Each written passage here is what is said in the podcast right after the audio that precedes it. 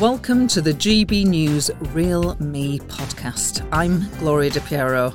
Now, we all have views on politics and politicians, but aside from the spin and the knockabout, who are they? What makes them tick? What's their life story?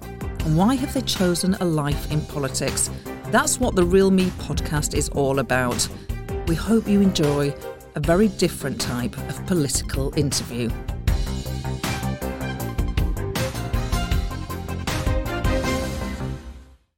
My guest for this episode is Anna McMorrin, the Labour MP for Cardiff North. She was first elected in 2017 and was re elected in 2019, almost doubling her majority.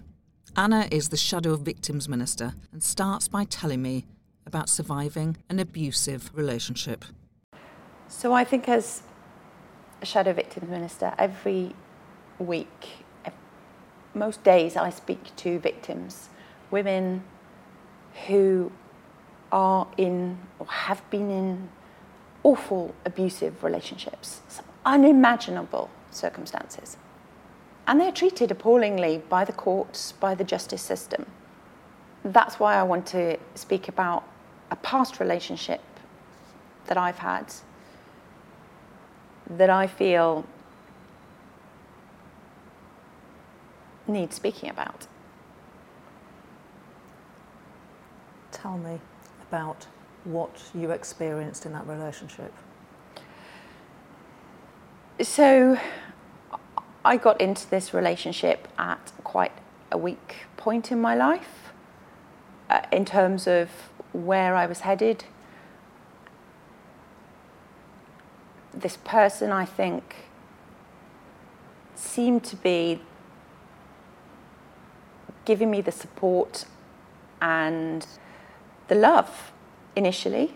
You don't. Nobody gets into a relationship to um, not be loved. I thought I'd found an incredible person and that we would be happy forever after. It turned quickly to, within a few months, to more of a controlling relationship. And that became very difficult. One that became very difficult to a, understand what was happening, and B, to get out of. Tell me what you mean by a controlling relationship. Give me some examples. So, I suppose using put downs a lot. Like what? Using control of a situation, belittling me when I want to have certain opinions, um, telling me that I was going crazy when I tried to argue a different view, using a withdrawal and silent treatment as well as a punishment. All of these are quite small things, but added up day after day, you start living and in a state of permanent anxiety and stress and trauma, not knowing what's real and what's not. When did you first realise this was a pattern of behaviour? A few months into the relationship, when he lost his temper over something quite small and lashed out at me verbally. I was so shocked. I actually I, I cried in front of him because I was so shocked at his what I thought was an extreme response. In other relationships, normal, normalized relationships, you'd feel sorry, you'd feel some empathy. But he, he didn't. He would get angrier if I showed any emotion. And when I showed emotion, he got more angry. Almost disappointed so then you start trying to hide your emotions and upset, and you start trying to do things that will please him. Because it's not all bad. And I think when I speak to victims of all manner of different abuses, and, and there are a lot of those, it's never all bad. It's never there's always good points. You stay for a reason. But when you get into a relationship which is more coercive and controlling and manipulative, hugely toxic, then you wonder what is truth and what isn't. You question yourself because they are constantly questioning you and criticizing you, telling me I'm going mad, telling me I need mental health treatment because I lost my temper because he wound me up so much. That, that becomes the norm to live with, that stress and anxiety. How do you cope with that? What is the psychological impact of living in that kind of situation? So you almost become, there is a term which is trauma bonded, which is almost, it, is normal to live with that trauma.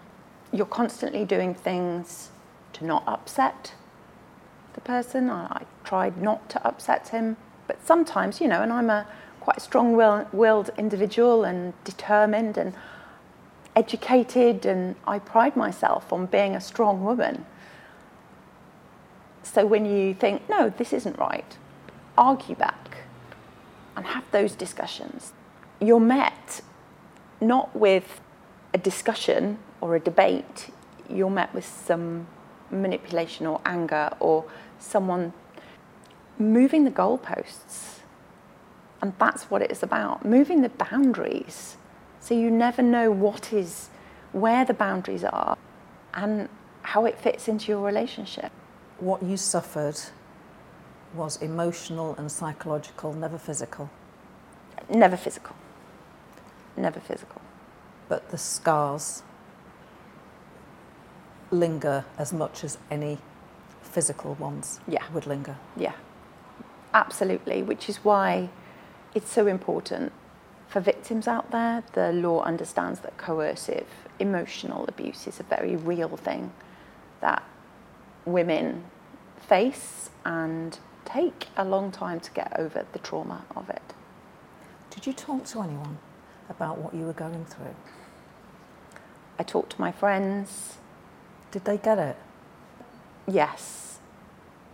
My good friends absolutely saw it.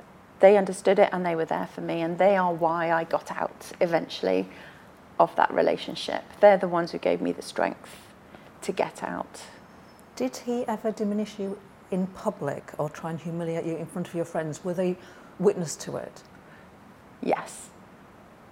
Yes, absolutely. In, in very small ways that no, there's no one element of this that you can point to and say that means mm. this person and it is this type of emotional abuser. But absolutely um, belittling me, trying to joke or control, but in a in a way that I think showed some of my friends that could see what was happening and didn't trust him at all. And you have children? Yes. You know, my my children are incredible, amazing, strong individuals, and uh, they are really proud of me and how I got out of that relationship. I'm really proud of them, and I'm always my first thought is them. And you're, you're much older than you look, just with people who are thinking, how old are our children? So you're, you're 50. I'm 50. So your children are. It's a good age. your children are. My children are now 18 and 21. How did you get out? Was there a moment? There was a moment, but I would say, astounds even me. I don't understand how I stayed in this relationship because he had affairs that he denied completely, would absolutely deny it to me.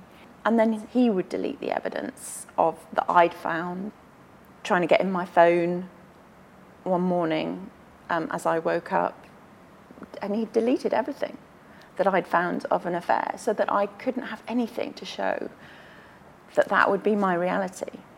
Even after that, and he'd apologize and say it didn't mean anything, or the person that I love, because it's never all bad. Even after that, I asked myself why I stayed. I don't understand it myself. I don't understand why I, why did I do that to myself? And why did I do that to my children? And I don't, I don't know that answer, quite honestly, but it took all my strength to leave. It absolutely did. And I think that's the nature of this weird, the weird state that you get into when you're in a relationship like that. And I knew that I needed to go because you know, you consciously know that this is not good. And I made a plan. And I made a plan and I stuck to it. It took me a bit longer than I thought, but you think you've got to have everything lined up. You think you've got to have everything in place in order to go. And I went out on a walk. It was um, cold, dark, it was, it was dusk. And I just thought I need to go out and clear my head went out and I just thought, I've got to do this, I've got to do this. And I rang one of my friends and, and she said, You're never going to do this, are you? You're never going to do, you're never going to go.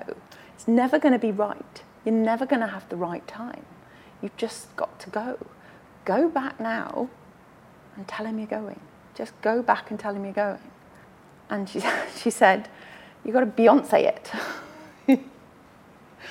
Imagine you're Beyonce, you've got to go in there and you just got to go. Don't worry about everything. Don't worry about your stuff. Don't worry about your things. Then that's material. You've just got to go. And I did. That's what I did. I just thought, you know, and I knew that in my head. I knew that I just needed that little switch to go. So I just went back in. I packed a small little bag and I just said, I'm going. And I walked out.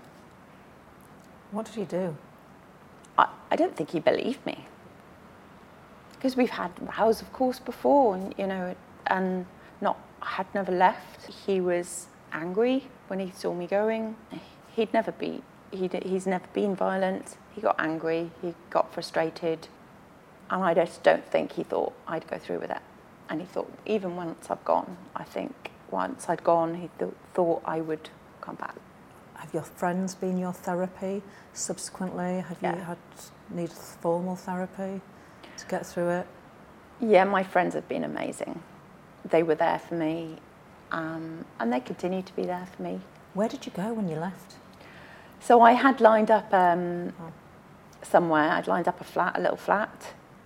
Even lining that up, you know, and, and there was hardly anything there because I'd left everything behind. And slowly, slowly, I got I, man- I did manage to get things out and got a few bits and pieces. And so, for any woman who is watching, there's clearly some serious warning signs. Do you do you want to?